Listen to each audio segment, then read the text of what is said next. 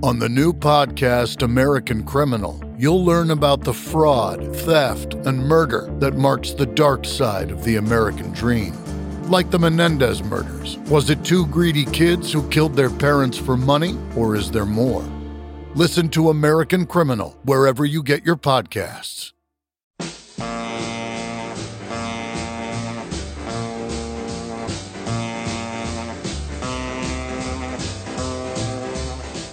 Welcome to Let It Roll, the insanely ambitious musical history podcast hosted by Nate Wilcox.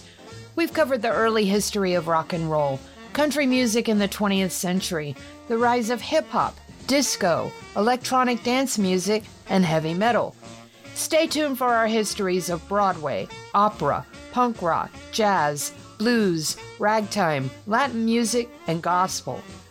Follow the Let It Roll podcast on Twitter at Let It Rollcast, and check out our brand new Substack newsletter and website at letitrollpodcast.com.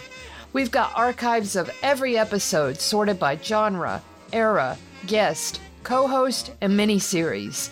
It's also a great way to support the show if you can afford it. Let It Roll is a Pantheon podcast, and you can listen to more great podcasts at www.pantheonpodcast.com.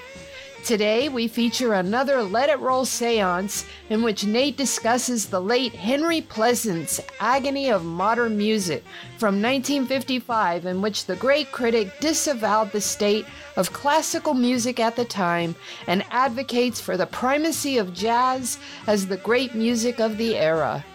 Email us at letitrollpodcast at gmail.com. Pop in those earbuds and enjoy.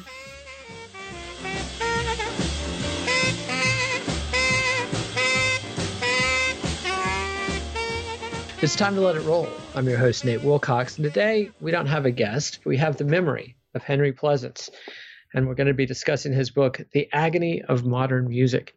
This is part of our seance series wherein I discuss the work of authors that are either passed away and therefore unreachable or who are just unreachable and I can't get to, and I want to discuss their work anyway. But we're starting off, there's plenty, plenty, plenty of dead authors who've influenced my thinking. And Henry Pleasants is one that I discovered in the course of the Let It Roll project and thought that this work was particularly interesting and would be apropos for this series. First off, I want to introduce who Henry Pleasants was. He was a music critic who lived from 1910 to 2000. He was um, I'll just summarize the Wiki. I'll read the Wikipedia entry about this book. Pleasants' most famous and controversial work was his 1955 publication, "The Agony of Modern Music," a polemical attack on the direction taken by much of 20th century classical music and an argument in favor of jazz as the true master music of the era. The book stated, quote, serious music is a dead art. The vein which for 300 years offered a seemingly inexhaustible yield of beautiful music has run out. What we know as modern music is the noise made by deluded speculators picking through its slag pile. And it's pretty much that harsh. That's uh and one of the fascinating ironies to me is this book was written in 1955, a point in time when jazz still had a very dominant hold on popular music, but not as much as it had in the 1940s or the 1930s. To me, the ap- apotheosis of jazz as popular music was the swing era from the 30s to 40s, uh, when artists like Duke Ellington, uh, all the way through Louis Jordan, um, dominated the pop charts and were at the forefront of artistic innovation. It, it coincided with the era in which uh, songwriters like George and Ira Gershwin, Cole Porter, et cetera, et cetera, were creating the, the body of work we now know as the Great American Songbook. And Pleasants was very attuned to what was going on in the pop market and the jazz uh, scene. I think he was a little behind the times, as you would expect from a classical critic who was in his 40s at the time. But nonetheless, he recognized that jazz had not only become this incredibly popular music, but it also begun to be an art music and he hasn't even he doesn't even really confront the modernists the charlie parkers and the dizzy gillespies and the rise of modern jazz starting with bebop and then cool jazz with Miles Davis and you know modal jazz and et cetera, et cetera. And he certainly uh, hadn't confronted free jazz and and rock fusion was far in the future. But let's let's hear what he has to say. Uh, some of the things he has to say about uh, modern music. And classical music is a misnomer, but it's what's most popularly used these days to refer to the European orchestral tradition. Also includes string quartets, piano, concertos, etc. It's not always music produced by symphony orchestras, but when you say classical music, people know what you mean, unless they're heads of this kind of stuff. And then classical music refers to a specific era, you know, roughly from Haydn uh, to Mozart stopping at Beethoven, who's then launches the era of romantic music.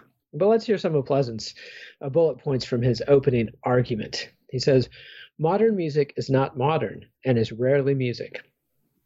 It represents an attempt to perpetuate a European musical tradition whose technical resources are exhausted and which no longer has any cultural validity. That it continues to be composed, performed, and discussed represents self deception by an element of society which refuses to believe that this is true. The hopelessness of the situation is technically demonstrable, and contemporary composers are aware of it. What makes their own situation hopeless is they cannot break with the tradition without renouncing the special status they enjoy as serious composers. That they have this status is the result of a popular superstition that serious music is superior to popular music. There is good music, indifferent music, and bad music, and they all exist in all types of composition. There is more real creative musical talent in the music of Armstrong and Ellington and the songs of Gershwin, Rodgers, Kern, and Berlin than in all the serious music composed since 1920. New music which cannot excite the enthusiastic participation of the lay listener has no claim to his sympathy and indulgence. Contrary to popular belief, all the music which survives in the standard repertoire has met this condition in its own time. The evolution of Western music continues in American popular music, which has found its way back to the basic musical elements of melody and rhythm, exploited in an original manner, congenial to the society of which it is the spontaneous musical expression.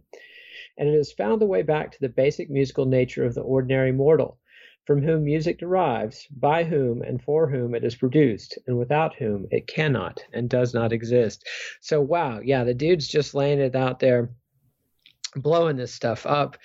And I have to think he was right. I mean, there's certainly an appeal to some of this music. I've learned to enjoy um, some Webern, some Berg, uh, Schoenberg's a little bit more of a stretch, and Boulez is definitely beyond my ability to appreciate. But one thing I've noticed is that a lot of this kind of music, that the experiments in atonality, serial music, 12 tone music, that they discovered a lot of tricks that have been used to massive effect in movie soundtracks. Things like the soundtrack of Psycho by Alfred Hitchcock are very dependent on the innovations of modernist of modern i guess modernist is an apt term modernist quote serious music of the early 20th century because it's discordant it's upsetting it's frightening. It's a great way to signal that there's a monster uh, hiding under the cupboard that somebody's on the other side of the shower curtain with a butcher knife that kind of thing. Nonetheless very few people are humming uh, uh, you know things like the Schoenberg Violin Concerto. And let's go ahead and hear a little bit of it. This is the Schoenberg Violin Concerto, Opus 33, as performed by Hilary Hahn on violin with the Swedish Radio Symphony Orchestra behind her.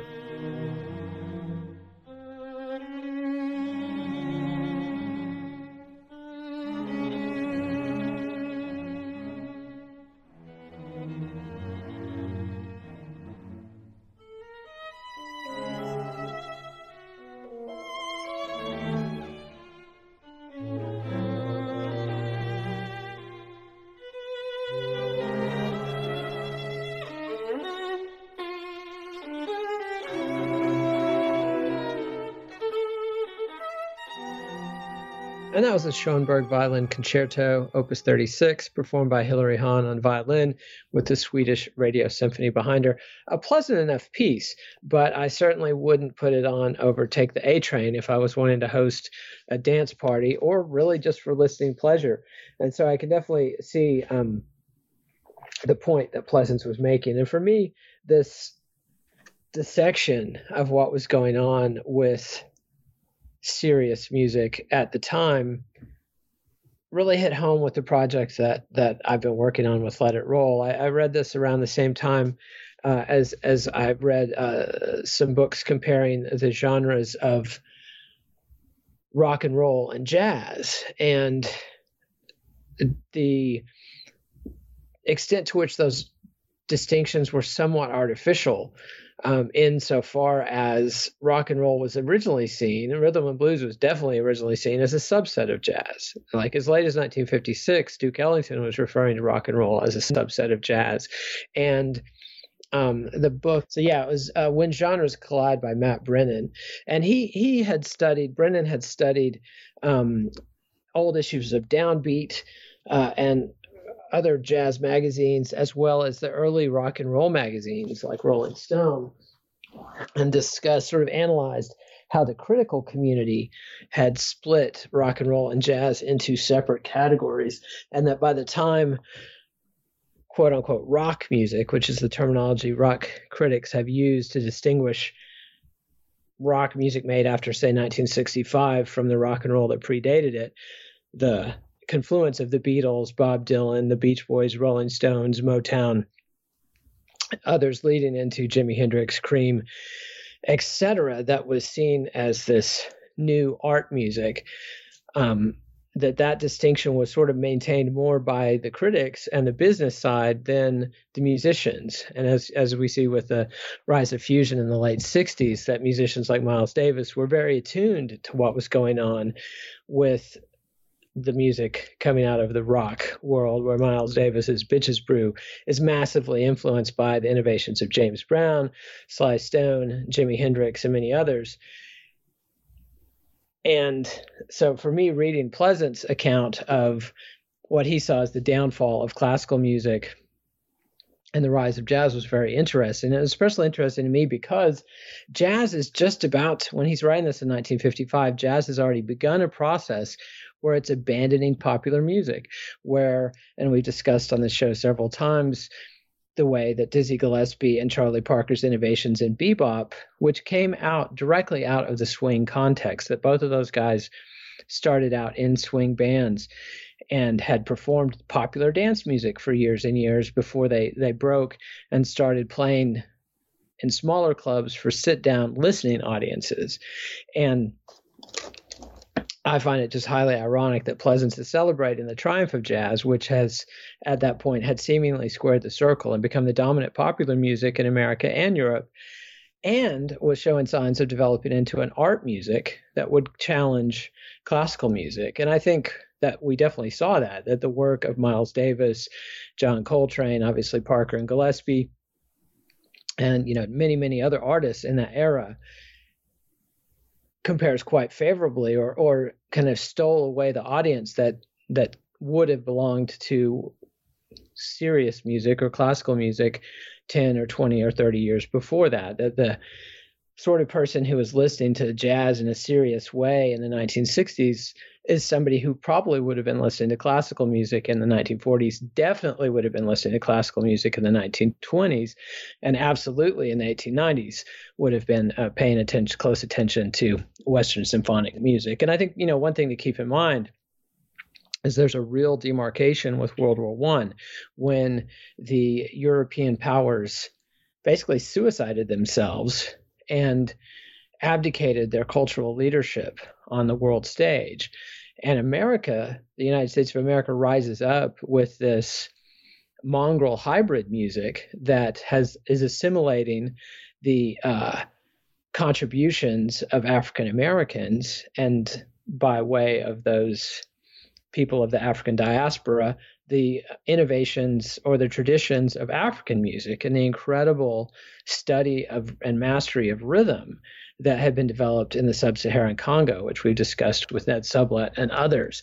And this deep wellspring of alien music, alien in the sense that was alien to the Western or European tradition, turned out to be this just incredible vein of treasure for popular music, starting, uh, you know, with even before the original Dixieland Jazz Band recorded the first jazz records in 1917.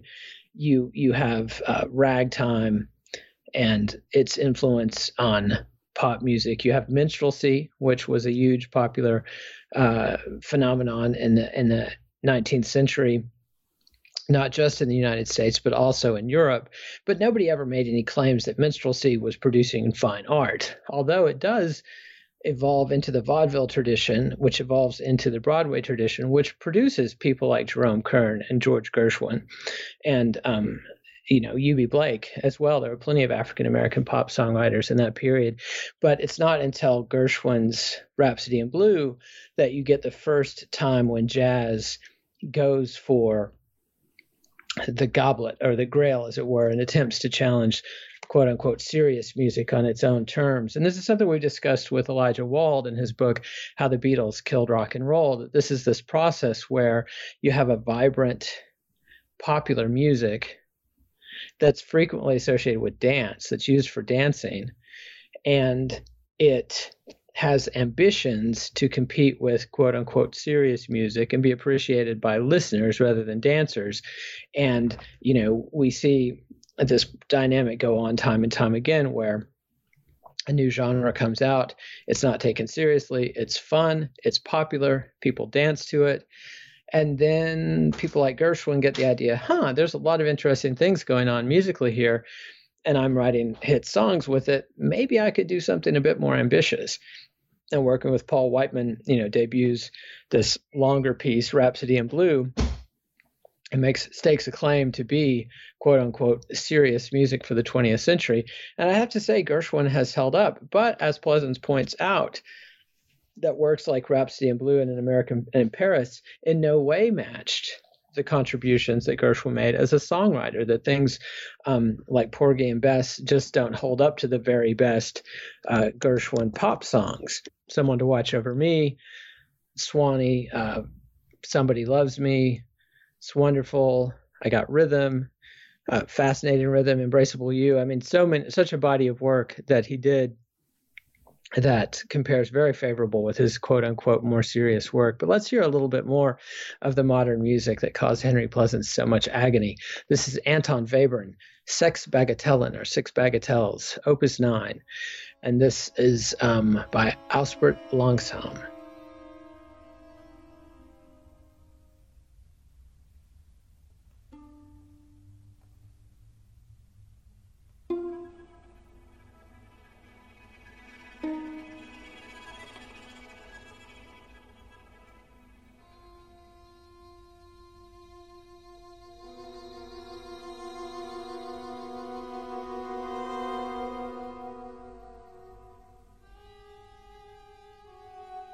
And that was Anton Webern's Six Bagatellens, Opus 9.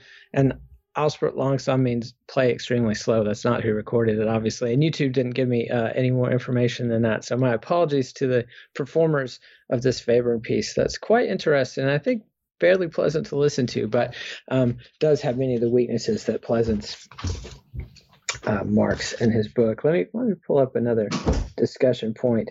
Um, you know, one thing that that Pleasants really goes after is this mythology that had been firmly established by the early 20th century that there was an ongoing dynamic in the 19th century where quote unquote geniuses like Beethoven all the way through Wagner were unrecognized in their initial uh, performances when their great works were, were not popular initially.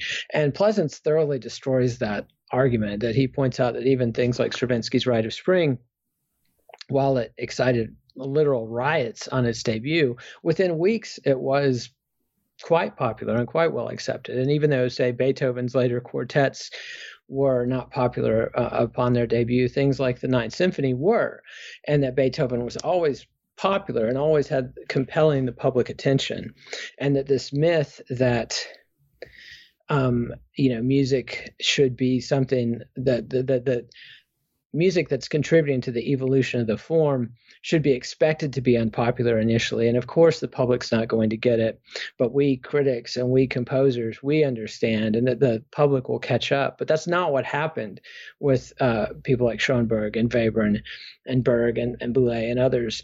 It never became popular.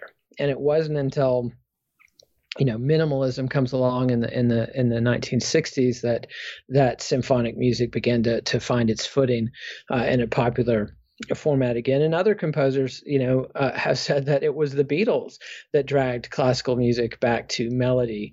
And again i'm using classical music and serious music willy-nilly to mean the same thing. And serious music is also a silly term but that's how it was referred to by critics in the early 20th century when Pleasants was talking. Um, let's let's let's dip into Pleasants uh, again, and and he talks about um, the dynamic of the critic versus the the composer. He says, here, I'll read this whole segment. He says, serious music has moved into the museum, and the critics with it, there to act as curators of the masterpieces and judges of contemporary candidates for admission. In this latter role, they distinguish themselves by an indulgence assumed to be enlightened the legitimacy of that assumption is doubtful. Nor can it be left at that, for the new music, defended or at least tolerated by the contemporary critic, is not even the real music of his time. While he has sought to persuade himself and his readers that serious music is still an art in progress, the generation of which he is a member has produced, in American jazz, a new art music shaped by the intellectual and emotional character of the 20th century society. The reactionary critic in the 19th century opposed the new music of his time, as he had a good right as a critic to do. He did not like it, and he said so, but he knew at least what that new music was. The progressive critic of the present, blissfully preoccupied with the will o' the wisp of musical progress accomplished in an intellectual vacuum, has failed to recognize the real music of it, real new music of his time when he heard it. The critic has consistently confused inspiration and inclination. As an amateur and connoisseur of European music from Bach to Bartok, he's interested in the continuity of the tradition and in making his own contribution. He has ignored as unworthy any music of different traditional origin. This has prompted him to overestimate wishfully uninspired new music that calls itself serious and to disparage apprehensively new music of less traditional physiognomy but real inspiration, notably jazz. What he espouses is not so much a music as a concept of music the notion that only music identified with the European tradition need be taken seriously, and that such serious music must somehow be perpetuated. In this respect, he resembles the composer. Like the composer, he cannot abandon the tradition without also forsaking the respect which his identification with it earns for him in the serious music community.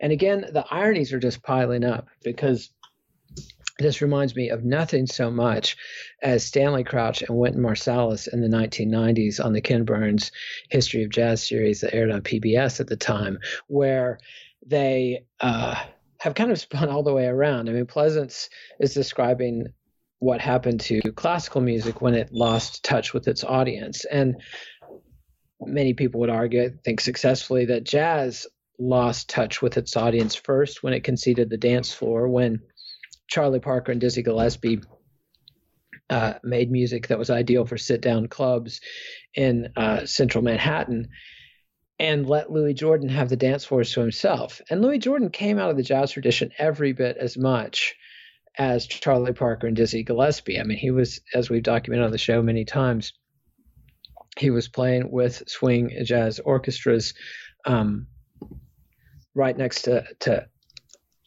Ella Fitzgerald and Chick Webb's orchestra, which was one of the great swing bands of its time. And so, you know, the idea that Charlie Parker has some claim on jazz that Louis Jordan did not, to me, is specious.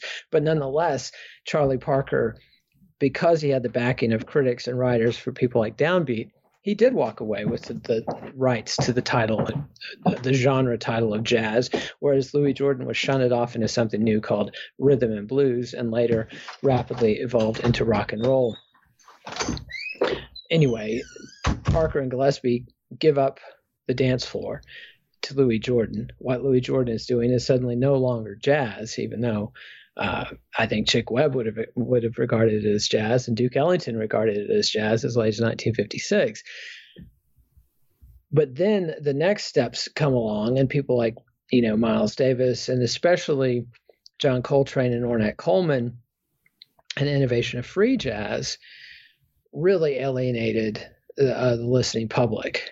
Ironically, their influence, the influence of Ornette Coleman in particular, becomes a dominant influence on the popular art music of the 1960s in the form of Cream and the Jimi Hendrix Experience and the MC5 and the Stooges, who were all avid free jazz listeners who avidly swiped their techniques, just used different technology instead of making crazy noise with saxophones and the small acoustic band combos that uh, you know dominated the 1940s and 1950s they had grabbed guitars and marshall stacks and fender amplifiers and were making this entirely new technological sound. And that's been one of the other premises of this show that i've discovered as we've gone through it is that the early adapters of new technology almost always get a big jump in the popular imagination and at, uh, at the sales counter or the streaming counter uh, on people who are, are, using older techniques. And it's also interesting, this is something I want to research further, but there was a point at which Western symphonic music almost adapted the saxophone. And there were several pieces written for the saxophone, but because of some, some political differences, because of the origin of the saxophone, and the Germans didn't, you know, accept it, or vice versa. Again, I need to do the reading but symphonic music ended up rejecting the saxophone, leaving the field wide open because the saxophone was clearly the dominant musical instrument innovation of the late 19th century that had this massive impact and goes on to become the instrument of the first half of the 20th century all the way up through the 1960s. I mean, John Coltrane, to me, the Beethoven uh, of America, if there is one, was a sax guy. Charlie Parker was a sax guy. Sonny Rollins was a sax guy. And then, but you rapidly see the saxophone replaced by the electric guitar, and jazz rejected the electric guitar. So jazz is about to do the things that Henry Pleasants is decrying the serious music tradition for. But let's take a break and hear from our sponsors. When we come back, I'll keep channeling the spirit of the late Henry Pleasants. Hey, Pantheon listeners, Christian Swain here. You caught me just finishing up some editing on Getting Real with John and Beth. I want to share my first experience with Factor Meals for you. I think you'll find this interesting because I bet the same thing happens to you. I had just received my first shipment from Factor Meals the other day, and I was excited to try one of the prepared restaurant quality meals for myself. Anyway, I was working away and noticed it was very late and it was my night to make dinner. I jumped up and headed to the kitchen, went to grab the ingredients for the dish I was going to make, and realized I was missing a prime ingredient. Well, I could make a run to the store, or I could make one of my new factor meals. Actually, the choice was easy. I grabbed a cavatappi, an Italian style pork ragu with garlic broccoli, heated the oven per instructions, and minutes later was enjoying a very delicious, nutritious, and dietitian approved meal. It really was everything Factor Meals said it would be. No prep, no mess meals. Factor Meals are 100% ready to heat and eat. Take it from me and head to factormeals.com slash pantheon50 and use the code Pantheon50 to get 50% off. That's factormeals.com slash Pantheon50 and use the code Pantheon50 to get 50% off. Hey, Pantheon listeners, Christian Swain again with something every podcast listener and music junkie needs to hear. As I'm sure you can guess, I listen to a lot of podcasts. I also listen to a lot of music, so having high quality headphones and earbuds are absolutely critical to my day. Oh, and I have numerous pairs. In fact, I have a junk drawer of used devices that have bitten the dust, so I've tried them all. Recently, I was sent a pair of earbuds by Raycon, and the first thing I noticed was the cost. Uh, looks like their products are about half the price of other premium brands. Okay, that's cool. And the reviews seem pretty stellar. Okay, checks that box. So I got my Raycon everyday earbuds. A nice packaging to open, and what I immediately noticed were the pack of of ear tips for sizing. Uh, I'll tell you, I have small ear canals.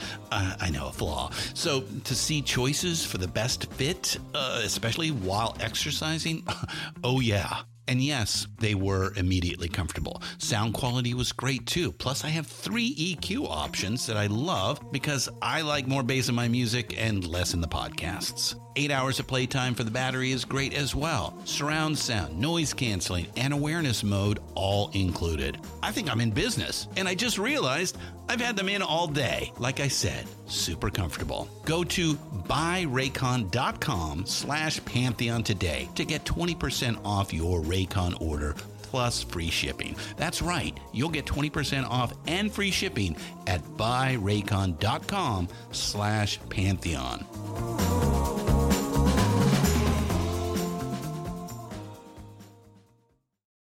American Criminal is a new true crime podcast from the studio behind American Scandal and American History Tellers. Every week, you'll fall deeper into the riveting stories of the country's most clever, craven, and cruel criminals fraud, theft, murder, and worse. Whatever the case, whoever the criminal, you don't know the whole story until now. The debut season tackles one of the most sensational cases of the 20th century the Menendez murders. In 1989, young Lyle and Eric Menendez brutally shot their own parents. Prosecutors and the press said it was a multi million dollar inheritance that led two greedy rich kids to murder. But the picture perfect facade this Hollywood family built hid troubling abuse. Could these teenagers have been driven to kill? Or was it even in self defense?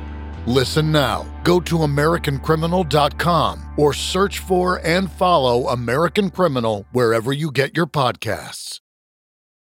And we're back, and I want to quote a little bit about what Pleasants had to say about George Gershwin. And I think uh, Elijah Wald, I, I, don't know if Wald has read uh, Pleasants or not, but I think he would agree with Pleasants' pretty astute assessment of the work of George Gershwin.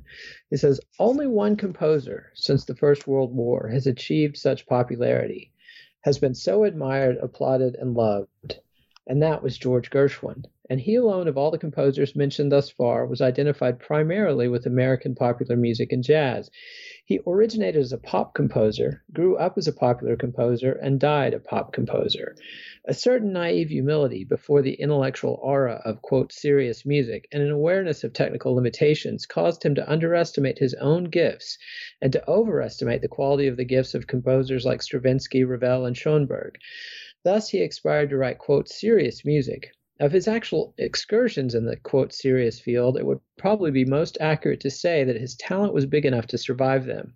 Certainly, there's nothing in the Rhapsody in Blue or An American in Paris to compare to simple, spontaneous, creative genius in The Man I Love or Embraceable You. In all of musical history, there's probably no more touching evidence of an upside down state of cultural affairs than the spectacle of George Gershwin going to Schoenberg for composition lessons. Schoenberg is reported to have suggested, in view of their relative earning power, that the roles should be reversed.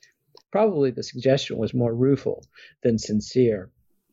But I think Pleasants, uh, you know, nailed it pretty well. That the work Gershwin's most remembered for is his pop songs, and I mean, Rhapsody in Blue obviously has had a life and an impact, but nothing to compare um, to the impact that Gershwin's pop songs had. But I just find it fascinating that that jazz is about to go on this same cycle where it's going to innovate so rapidly, and it's also interesting that the time compression uh, has, has happened so fast. And you see it again and again in genres where rock music goes through the same thing even faster than jazz did.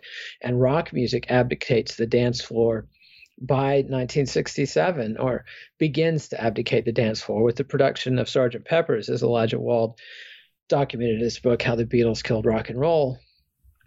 Even a band like the Beatles that had grown up playing cover songs for people to dance to have then evolved into producing quote unquote art music that was designed for serious music fans to sit down and listen to. And it, it succeeded. I mean, everybody listened to it. Jazz uh, critics listened to it, jazz musicians listened to it.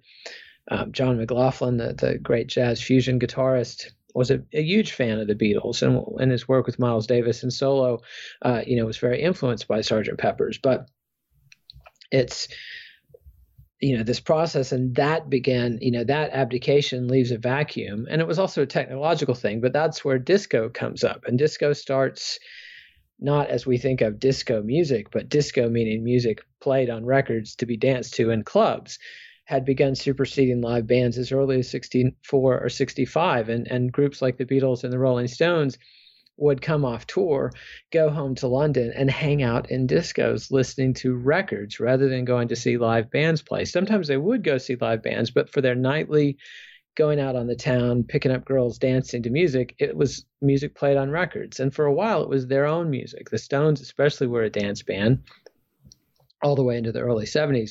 But by the later 60s, groups like the Beatles and the Moody Blues and Yes, and et cetera, et cetera, and King Crimson. I mean, nobody's dancing to King Crimson.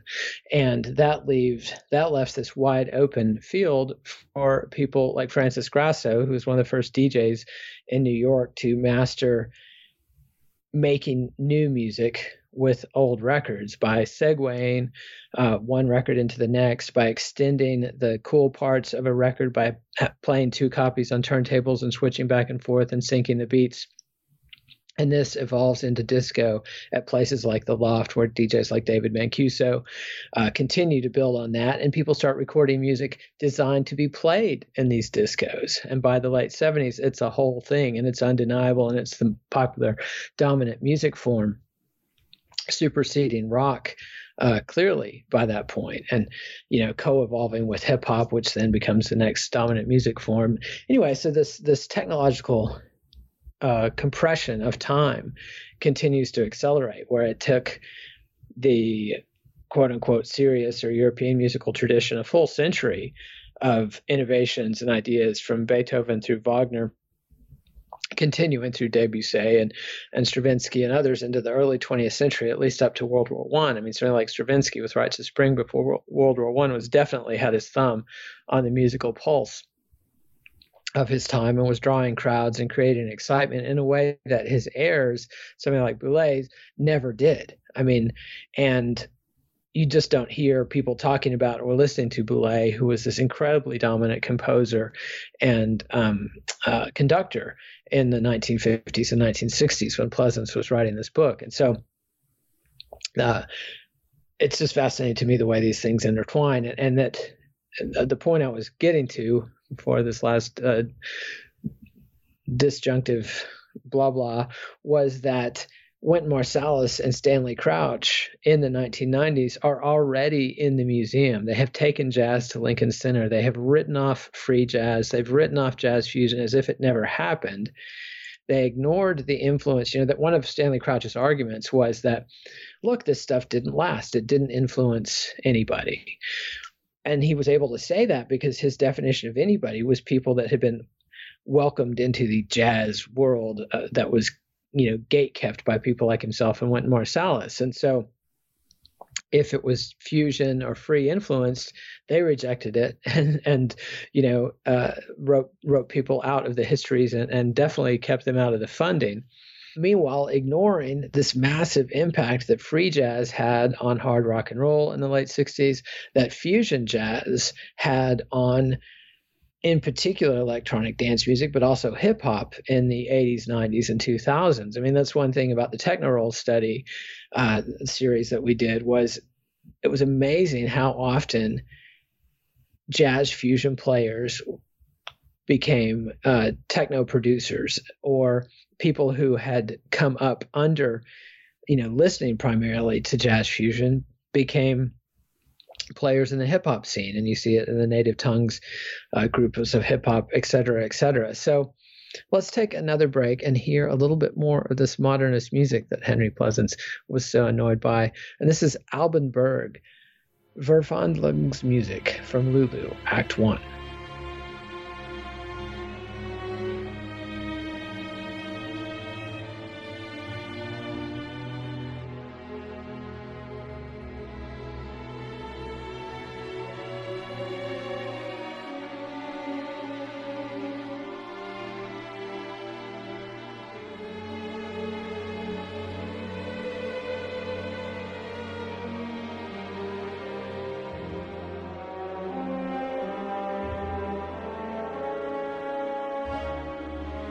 And that was Alban Berg's Verwandlungsmusik from Lulu, Act One. And let's get back uh, to Henry Pleasants. And this is another diatribe that I found quite enjoyable he says that the art of music has for the past 50 years, which would be from 1905 to 1955 at the time of his writing, been experiencing a period of evolutionary crisis as accepted by composers, critics, and everyone else seriously concerned. The area of general agreement extends even to common recognition of the gap between composer and audience and to the identification of tonal harmony as the decisive point of technical exhaustion and breakdown. If there is general agreement about the existence of a crisis, however, and a good deal of unanimity in the diagnosis, there is no similar consensus in the appraisal of its significance or in the recommendations of a means to achieve its resolution. The 12 tonists feel the answer to the crisis of harmony is systematized atonality. Schoenberg, Berg, Webern, and many others whose names are less familiar to laymen have taken this conclusion as a point of departure. They assume, not without some logic, that a musical art that has been growing less and less tonal for more than a century of evolution must certainly have an atonal destination. If this is the direction in which music has been headed for so long, they argue, then it must also be the direction in which it is fated to continue. And then Pleasants talks later in the book about how rhythm becomes uh, this missed opportunity for innovation in serious music. And rhythm is exactly what African American music brought to the table. Um, first, with the switch from 2 4 to 4 4 time. Actually, first with the, the, the, the innovation of 2 4 time as, as a big dance music, the original 1920s tuba driven music in 2 4 time, the beginnings of Kansas City swing, etc., was an innovation. You didn't see 2 4 time danceable 2 4 time as a feature of, of Western classical music. In fact, you know, even though there's quite a bit of rhythmic innovation going on in, in Western or European music, it's nothing compared to the danceability of African American music. And by the time you get into 4 4 jazz and swing, and then rhythm and blues, and then rock and roll, uh, obviously there was massive room for innovation. And, and I don't even know, you know, if you'd call it innovation with the work of Ned Sublette showing that the African tradition, the sub Saharan African rhythmic tradition, was so advanced and so complicated that what, what they were doing in the Congo with drum orchestras and the study of rhythm was comparable to what Bach accomplished with the well tempered clavier and, and, and other ideas, you know, of, of harmony and melody, um, primarily harmony. And so, you know, the opportunity is right in front of them that rhythm and these infusions from other cultures is the obvious path to go down. And you know, even the Czech composer Dvorak had had had seen that and uh, heard that. And when he visited America and, and wrote works uh, influenced by American folk music, Native American music, and, and African American music primarily, he said, "This this is the stuff. This is this is the music that's."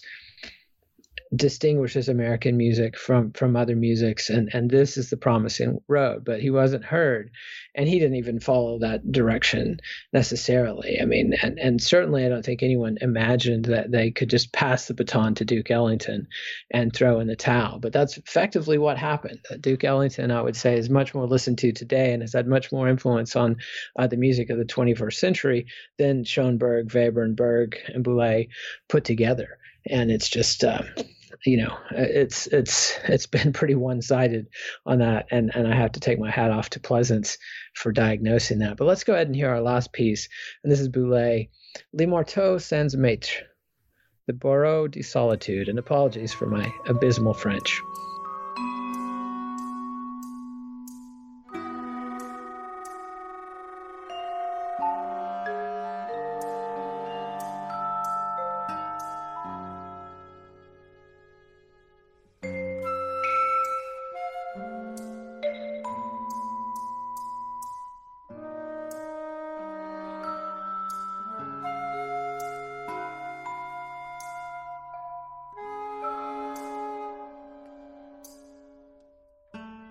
And that was Le Marteau Sans Maître, The Masterless Hammer by Boulez. And again, serial music, atonal, the definition of everything that Henry Pleasants uh, is diatribing against in his book, The Agony of Modern Music. And let's close with um, some of his final thoughts on the uh, subject. And he says, those who think of modern music as the final chapter in the long decadence of European culture conveniently date the downward curve from Beethoven on. Beethoven established the composer as a poet and philosopher and furrowed the brow of both listener and performer. From Beethoven's time dates the sanctity of the composition, the introduction of reverence into the concert hall and the opera house, and the promotion of the performer to the role of an interpreter of the composer's revelations. But if one thinks of music in terms of spontaneous invention by practicing musicians, then it would seem more accurate to date decadence from the time when composers began writing out the inner voices of their harmonies, composing accompaniments and embellishments, and restricting solo improvisation to cadenzas signaled by a 6 4 chord whose purpose was to announce to the audience that from here on the soloist was on his own. From this point of view, the great evolutionary accomplishment of jazz appears to be the elimination of the composer. Just how far serious music stands from this course of evolution can be seen in the fact that while jazz is removing the composer as an obstacle between musician and audience, the composer of modern music seeks to remove the musician as an obstacle between his own inspiration and his listener. There is no absolute elimination, of course, of either composer or practicing musician. In jazz, there is a general idea, a basic melody, which somebody has to invent. And serious music, if it is to be heard, has to be played. But in jazz, the composer is flattered to have his original idea serve as a takeoff point for the imaginative excursions of fellow practicing musicians, just as Vivaldi was doubtless flattered to be plagiarized and embellished by Bach. The contemporary composer of serious music, on the other hand, writes purposely in such a way as to reduce the performer's intellectual and inventive contribution to a minimum. Thus, the jazz accomplishment is simply defined. It has taken music away from the composers and given it back to musicians and their public. And that's a worthy goal that was accomplished by jazz for a while. But as I've discussed, jazz uh, gave away the torch, as it were, to rock, which then gave away the torch to uh, electronic dance music and hip hop. And as we've seen in, in say, uh, articles about the 50th anniversary of hip hop, hip hop seems to now be a decadent form, and EDM, I think, has gone down the same road. And we're all waiting to see if there's going to be another form that takes its place as innovations. I don't know. Maybe there's somebody playing with AI in an original way, not just Paul McCartney making himself sound younger and trying to do a duet from Beyond the Grave with John Lennon, but somebody doing something really crazy that could only be done with artificial intelligence. Some kid who's uh, got his hands on these tools and is making something really wild. I, I hope so, but maybe I'm wrong. Anyway, that's Let It Roll for today. And the book has been The Agony of Modern Music. And thanks to the spirit of Henry Pleasants, hopefully we haven't disturbed his rest.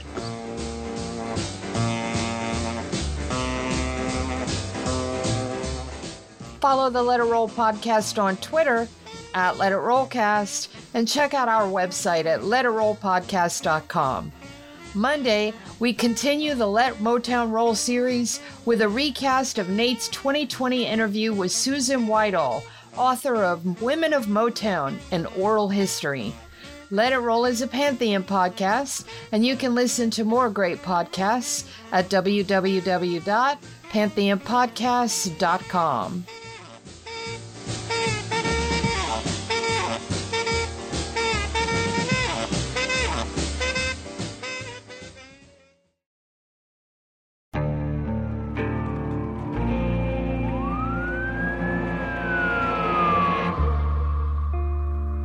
would you do to achieve the American dream? The big house, the happy family, the money. 911, what's your emergency? Would you put in the hours? Would you take a big swing? What's the problem? What's the problem? Would you lie? Would you cheat? Would they shop? Would they shop? Would you kill? Yes. My mom is dead. My mom is right there. From Airship, the studio behind American Scandal, comes a new true crime history podcast. I'm Jeremy Schwartz, and I'll be taking you inside the minds of some of our most notorious felons and outlaws, exploring the dark side of the American dream. In my new show, American Criminal, you'll meet the picture perfect brothers who killed their parents, the thief who stole babies, the crypto king who siphoned off billions, and plenty more. From assassins and gangsters to killers and con artists. Whatever the case, whoever the criminal, you don't know the full story until now. Don't miss the debut season of American Criminal, The Menendez Brothers, beginning February 29th. Listen wherever you get your podcasts, or to get early ad free access to the entire season first, plus hundreds of other ad free history podcast episodes, subscribe at IntoHistory.com.